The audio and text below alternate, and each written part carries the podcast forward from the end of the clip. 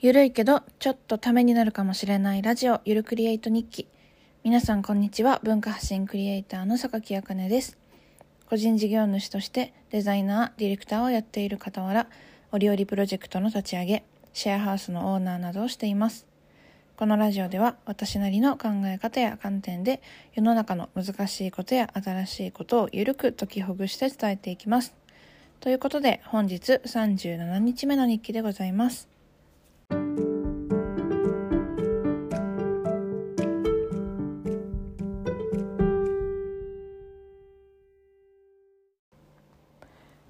渋谷に人がめちゃくちゃいました。はい。そう昨日ねあの渋谷に行ったんですよ。お仕事で。でまあ電車乗っていくんですけども電車も人いや割と乗ってるしてかまあいつもとそんな変わんないんじゃないかなっていうぐらいそうなんかウィズコロナであるんだけどまあなんかアフターコロナに向かっているというよりもちょっとビフォーコロナの時代に、えー、逆走しているみたいな感覚がちょっとだけありました。まあね人が多いからですね。なんかうまくね分散したりとか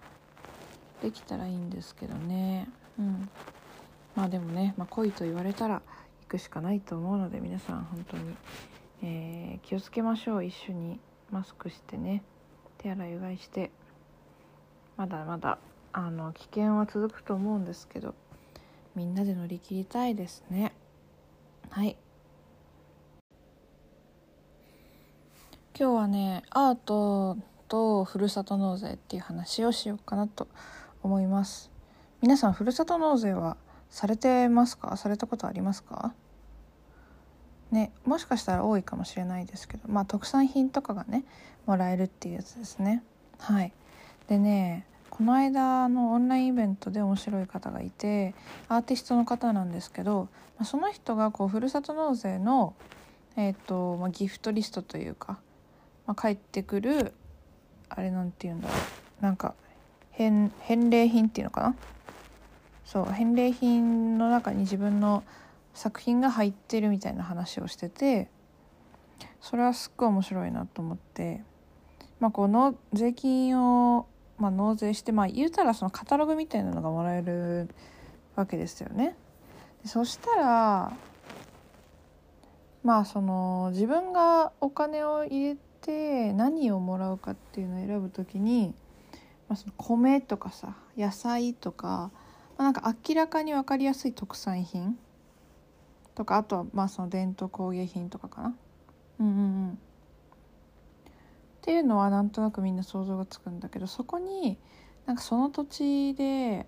活動しているアーティストの作品が並ぶっていうのはすごい面白いなというふうに思いました。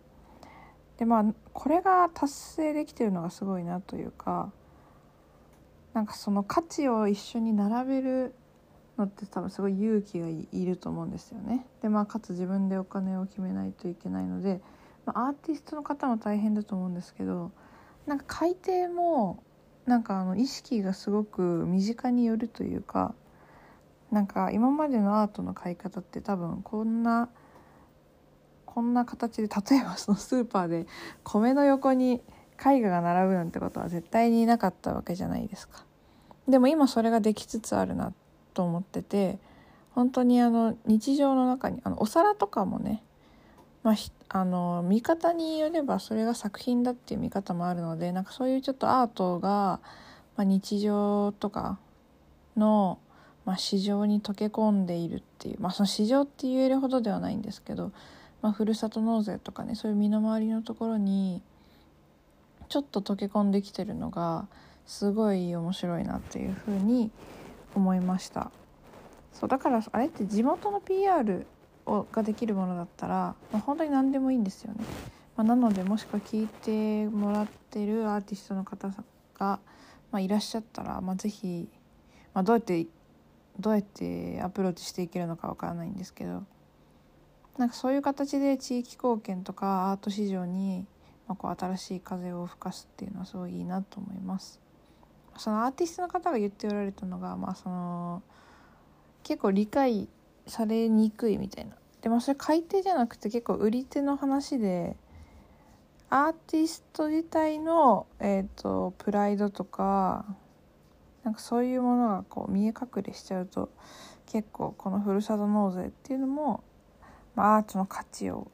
下げてるみたいな言い方を、まあ、されることもあるそうなんですけどまあでもやっぱりあのいつの時代も変わっていかないといけないと思うのでもっと柔軟にあのいろんな場所にアートが切り込んでいけたらなんかもっと面白いんじゃないかなと思いました。はいじゃあ今日は、えー、こんなところで